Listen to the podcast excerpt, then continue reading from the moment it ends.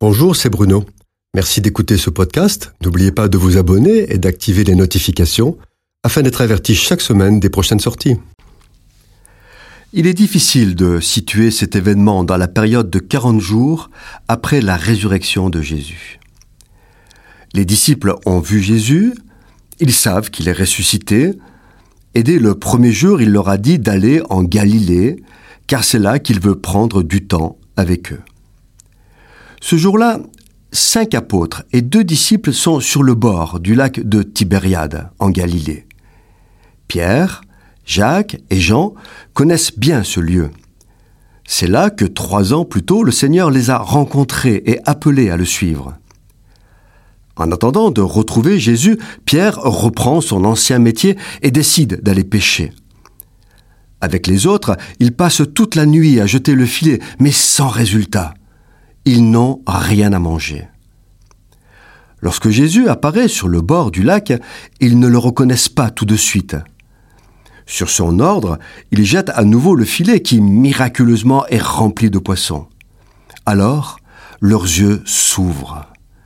Comme pour les deux disciples d'Emmaüs, il faut un acte symbolique, fort, un prodige, comme ils en ont tellement vu, pour ouvrir les yeux de ceux qui sont dans le désarroi. Jésus, plein d'amour et de compassion, accueille ses enfants. Il leur a préparé à manger, comme pour leur dire Ne vous inquiétez de rien. Je suis là. Je suis le même. Je vous conserve mon amour. Je vous accompagne jusque dans tous les détails de la vie.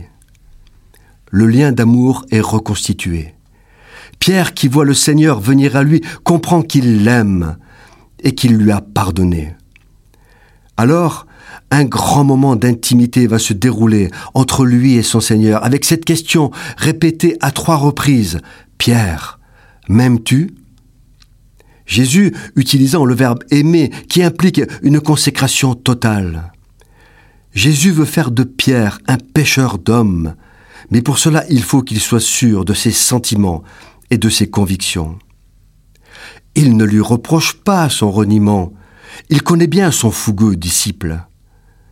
Dieu pardonne les fautes et les errements de ceux qui l'aiment sincèrement et dans la mesure où ils ne s'y complaisent pas.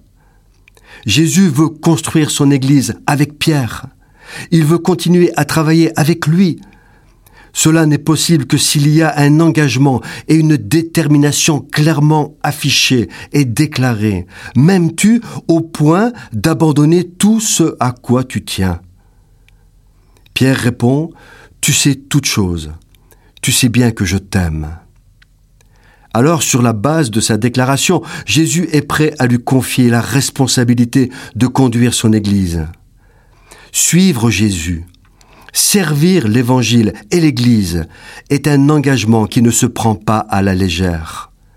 C'est une décision qui engage toute la vie.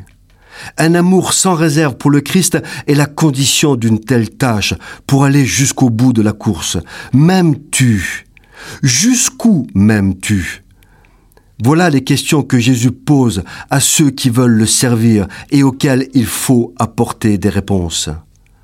L'amour pour Jésus doit être au-dessus de toute préoccupation et de tout autre amour.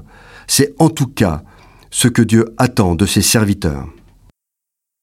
Cette chronique a été produite par Bruno Oldani et Jacques Cudeville.